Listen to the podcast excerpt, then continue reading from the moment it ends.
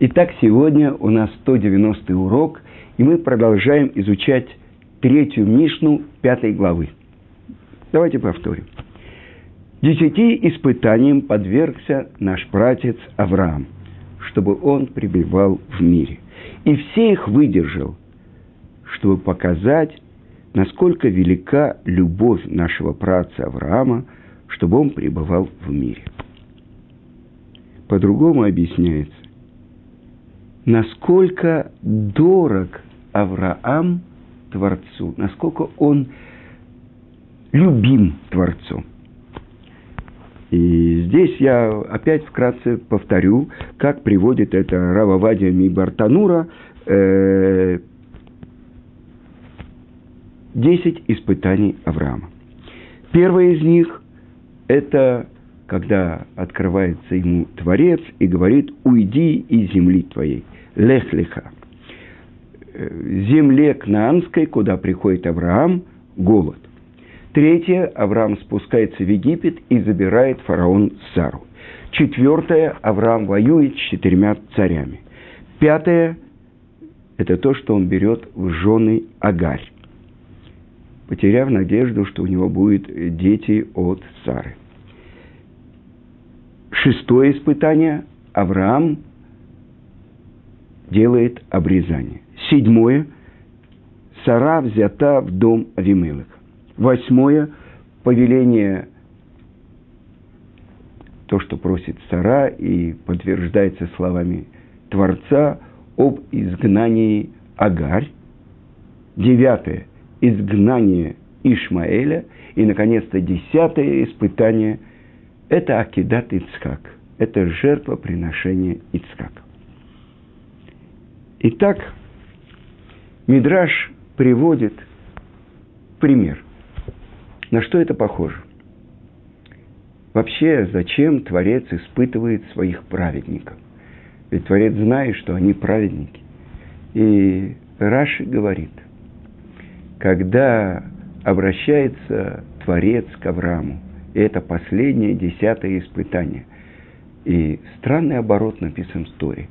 Ках на эт бинха, ашерахавта, эт. Возьми, пожалуйста, сына своего, единственного, которого любишь, Ицкака, и принеси мне его во всесожжение на одну из гор.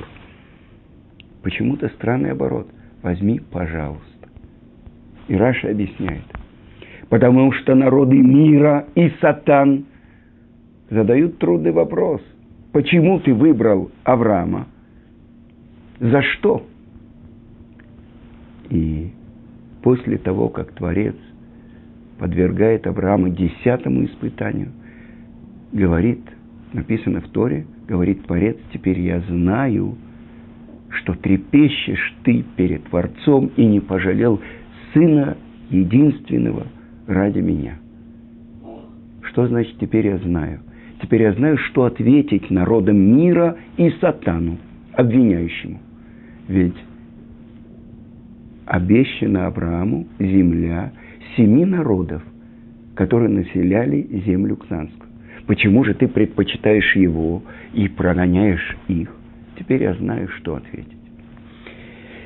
Итак, в чем же причина, что Творец подвергает испытанию своего праведника? И об этом пишет Мораль из Праги, и он объясняет это так.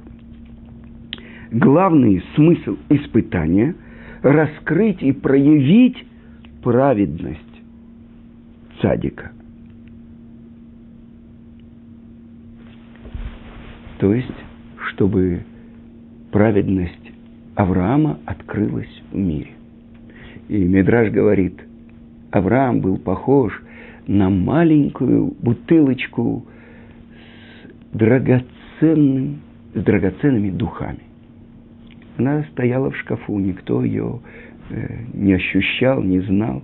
Что сделал э, хозяин этой бутылочки, этих духов? Он открыл пробочку и провел по таким движением по комнате.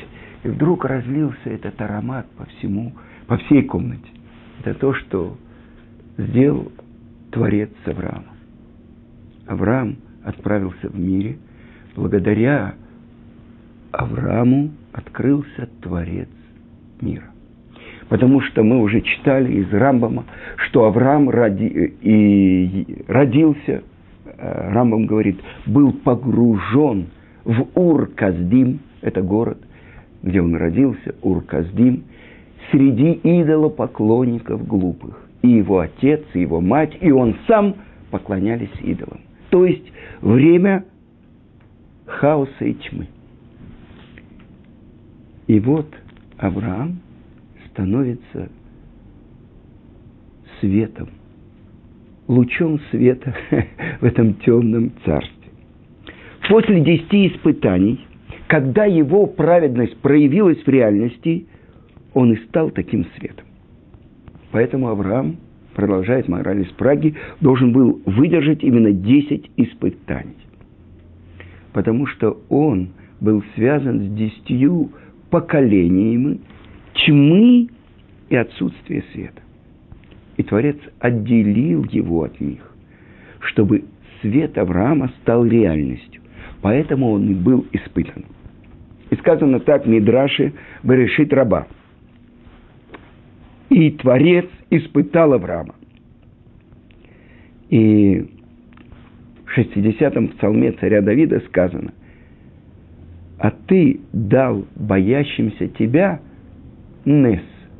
Нес – это переводится как чудо, но в данной строчке это переводится как флаг, знамя, чтобы его видели издалека ради проявления правды.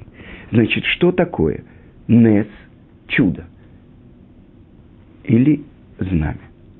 А на иврите испытание нисайон, то же самый корень. Какая связь между испытанием и чудом, и флагом, знаменем?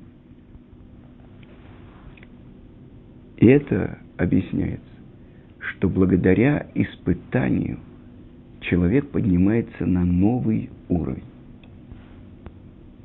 И это праведники, как флаг на мачте корабля – которую видно издалека, ради проявления правды, ради того, чтобы в мире проявилась истина по мере суда, по мере справедливости.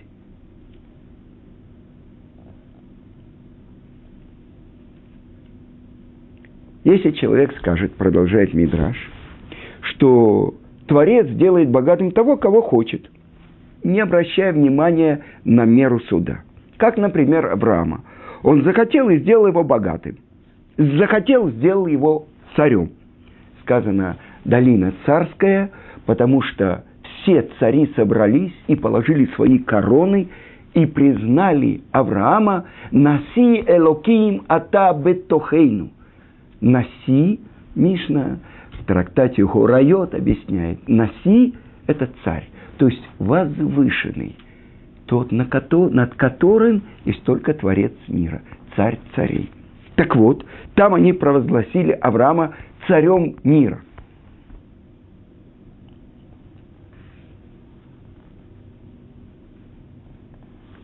Итак, Творец, сказано это в одиннадцатом псалме царя Давида, что Творец испытывает праведника, а злодея и разбойника ненавидит его душа. И вот такой мидраж приводит, это я цитирую мидраж раба 55 Тот, кто продает горшки, спрашивает у него покупатель, скажи, а можно ударить палкой по этому горшку? Какой горшок даст горшечник? Тот горшок, который не выдержит, который разобьется? Нет. Он дает тот горшок, который выдержит любой удар. И вот это то, что сказано. Он выбирает прочный большой горшок и дает его, и тогда, если даже по нему стукнуть несколько раз, он выдержит. И другой пример приводит Мидраш. Вы знаете, когда отбивают лен, чем больше его отбивают, тем белее и лучше он становится так и Творец. Он подвергает испытанию только праведника. Или другой пример. Две коровы у человека. Одна сильная, здоровая, а другая слабая. На какую корову он наложит свое ерму, чтобы она работала? Разве не на сильную? Так и Творец испытывает только праведников. Теперь это второе объяснение, которое приводит мораль из Праги. Ради чего Творец подвергает испытанию праведников, чтобы проявилось качество его справедливости, божественной справедливости. Чтобы праведник то, что он получает от Творца, он получал по мере суда, по справедливости. А для этого необходимо, чтобы его праведность реализовалась в мире. Итак, продолжает мораль из Праги, как мы можем понять то, что Бог испытывает праведника? Именно его. И поэтому Мидраш приводит примеры, которые доказывают, что именно праведников стоит испытывать. И вот продолжает мораль и объясняет, испытание имеет три смысла. Три смысла. Во-первых, то, что мы уже сказали, праведник подвергается испытанию для того, чтобы его праведность полностью воплотилась в мире, а не осталась только возможность. Исходя из этого, понятно, что только подвергают испытанию праведника, потому что они обладают праведностью, которая должна реализоваться. Ведь если подвергнуть испытанию злодея, цель испытания не может быть достигнута, он не выдержит. А если послать испытание тому праведнику, который слаб, и который, реальность, э, праведность которого не может реализоваться в мире.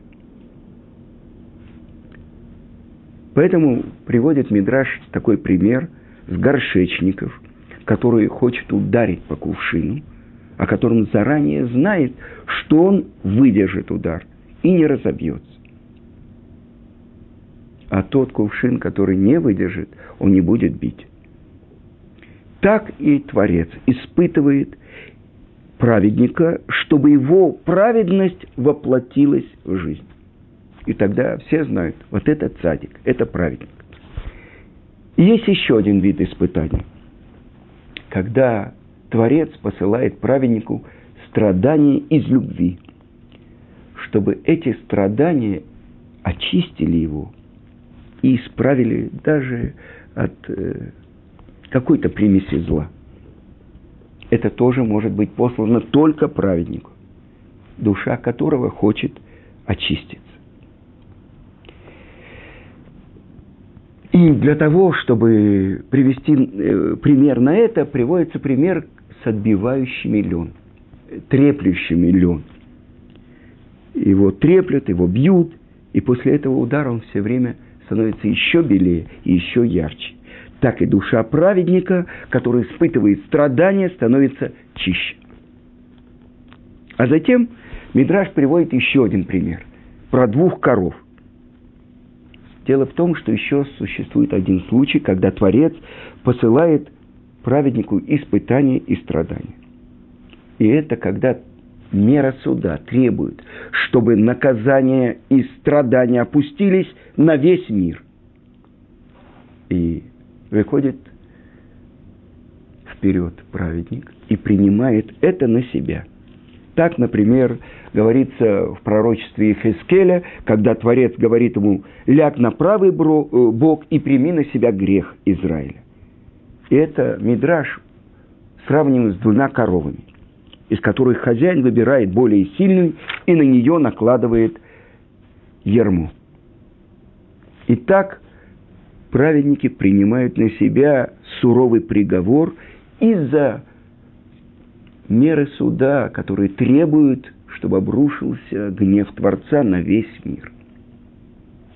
Итак, это объяснение, то, что впрямую сказано в Торе, десятью испытаниям подверг Творец Авраама.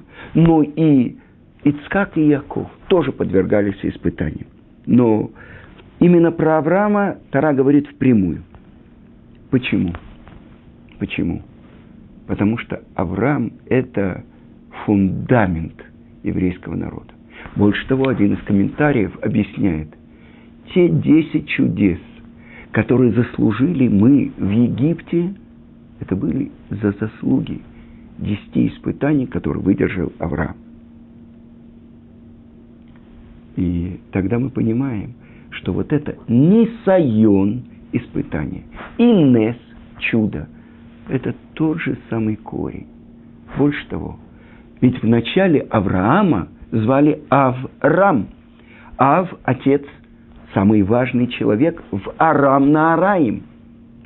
После того, как он выдерживает часть испытаний, после, во время обрезания, это какое испытание – э, это шестое испытание, он получает новое имя – Авраам. И объясняет Тара. Ав Амон Гоим Нататиха. Отцом множества народов я тебя поставил. То есть родоначальник всего рода человечества. Сначала испытания Авраама привели его к тому, что он стал самым важным, самым возвышенным, то есть самым ценным человеком в одном месте в Арам на Араим. Там, где он родился, там, где он жил. После этого он становится родоначальником народа, который должен исполнить волю Творца. А сейчас я хочу, чтобы мы немножко поняли, что такое испытание. И на самом деле, в чем смысл, что Творец так сотворил мир, чтобы у каждого из нас была полная свобода выбора. И это подлинная суть каждого человека. Свобода выбора. Но давайте поймем. Свобода выбора. Э, знаете, когда на свадьбе предлагают, вы будете есть курицу или бифштекс. Это трудный очень выбор. Конечно, человек говорит, э, можно не все сразу или все сразу. Вы понимаете, это выбор, это не выбор. Объясняет Гаон Рамыш Шапира. Это я цитирую вам книжку Акивы Таца, это э, раввин из Южной Африки, который сначала был вообще врачом, сделал чуву, и после этого стал э, очень известным лектором, он сейчас живет в Лондоне, ездит в Америку. Он очень ясно и понятно разъясняет то, что он получил от Гаона Равмойша Шапира, основы понимания Торы – и вот то, что он приводит э, в своей книге, которая недавно вышла в издательстве «Пардес», и она называется «Живи и выбирай». Видно? Вот. Так вот, что он пишет. Свобода воли имеет отношение только к области морали. Как так? Я сегодня утром встал, э, этот пиджак одеть или этот, этот галстук или этот. Это все называется технический выбор – а главный выбор – это то, что имеет отношение к сердцу человека. Что это значит? Только в ситуации, когда человек выбирает применить свою свободу выбора и вступить в борьбу с испытанием в соответствии с своей высшей сущностью и преодолеть материальные и чувственные соблазны за пределами морали свобода выбора ограничена. Давайте посмотрим. Здоровье, материальное благополучие и многие другие сферы жизни содержат в себе много компонентов, которые не поддаются контролю. Я не выбирал, у каких родителей родиться, в каком месте земного шара родиться, на каком языке произнести первое слово «мама». Да?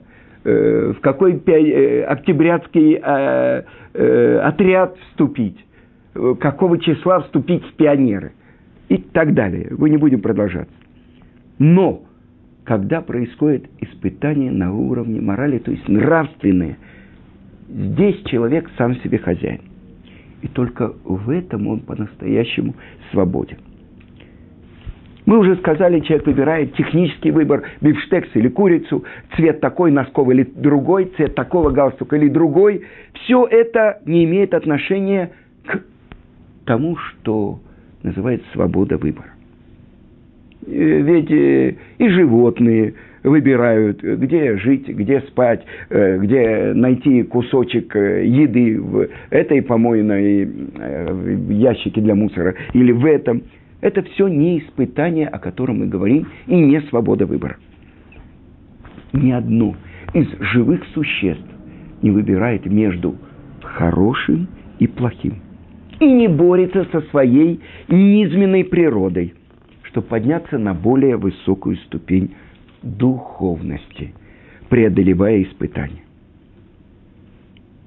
Это и есть та сфера, о которой мы говорим, которая имеет отношение свобода выбора. Поле внутренней борьбы, которую ведет человек, наделенный этой свободой. Вот это и есть зона моральных испытаний, где он стремится к высшим ценностям, преодолевая свою природную ограниченность. Но давайте зададим вопрос, в какой мере человек свободен? В чем суть этой свободы? Что делать человеку с серьезными проблемами, присущими ему и присущие ему изначально? Неправильное воспитание, эмоциональные особенности его натуры, отсутствие врожденных способностей, постоянные финансовые трудности и прочее, прочее, что мешает росту человека. Можно ли сказать, что у такого человека ограничена свобода воли? И что он не несет полную ответственность за все свои неудачи? Может, он вообще ни за что не отвечает? И это взгляд современной амери... Э, западной психологии. Бедный человек, у него такие родители были, трудное воспитание, он родился э, в э, страшном районе, он не отвечает. Это кто отвечает? Никто. Здесь есть над чем задуматься. Давайте посмотрим. Вот эта э, связь между свободой выбора и теми факторами, которые влияют на нее. Их множество. И этим определяется те испытания, которым подвергается человек и их тяжесть. Но в момент испытания, в момент выбора, человек абсолютно свободен. Он может быть подвергнут испытанию в силу причин или событий, над которыми совершенно не властен. Но его реакция на нее целиком зависит от него. Э, вы знаете, известный психолог, еврей, Виктор Франклин, он э, находился в немецком лагере, еврей. И он сказал, здесь у меня нет никакой свободы выбора в действиях. Но в моем отношении к тому, что происходит, это полная моя свобода выбора. Он там делал, как врач, э, помогал очень многим. Он выбрал, выбрал для себя роль того, кто помогает другим, а не берет на себя. И это то, что я слышал, это Равцви Носен Финкель когда пришли к нему американские бизнесмены, группа Рош Ешива Мир. И он им сказал, и он цитировал Рав Хайма Шмулевич, главный урок катастрофы. Вы можете сказать мне, в чем он? И он сказал, это когда одному человеку там в лагере давали одеяло. И он выбирал накрыть этим одеялом своего соседа тоже. Вот это главный выбор. Так мы продолжаем. У каждого человека есть своя личная точка проявления свободы воли, которая определяется многими факторами. На самом деле, в разных сферах жизни у каждого человека может быть особенная своя точка свободы выбора. Один подвергается одним испытаниям, другой другим. Один может легко пройти от какого-то соблазна, а для другого это окажется непреодолимым. Итак, некоторые задачи, которые ставит жизнь, может быть предельно трудными для одного и совершенно не затрагивать свободу другого человека. Теперь рассмотрим следующее положение. Борьба вот в этой точке, личной точке проявление свободы выбора. Любая область жизни, которая относится к вопросу морали, имеет ту точку, в которой происходит испытание. Ниже этой точки ситуация проста, а вот выше человек часто спотыкается и падает. Потому что ниже этого уровня человек по привычке делает то, что он уже привык делать. А выше этой точки тоже нет испытаний для человека. Потому что там проявление свободы ему не по плечу. Он не может справиться с задачами высокого уровня, потому что слаб для них и проиграет. Э, давайте приведем пример. Представим себе человека очень низкого уровня, чья жизнь происходит в грубом насилии над другими и стремлении к физическим удовольствиям. Например, он каждый день издевается над беспомощными пожилыми людьми. И делает это с ранней юности. Потому что он сам вырос в тяжелых материальных социальных условиях. У этого преступника очень низкая точка проявления свободы выбора. Максимальный э, возможный нравственный выбор для него дотягивает до такого уровня, в котором он решает, сколько грубой физической силы он применит к этой немощной старушке, которую он ограбит в следующий раз. И если он сделает это без излишнего насилия, такое решение может оказаться для него большим достижением в области свободы выбора.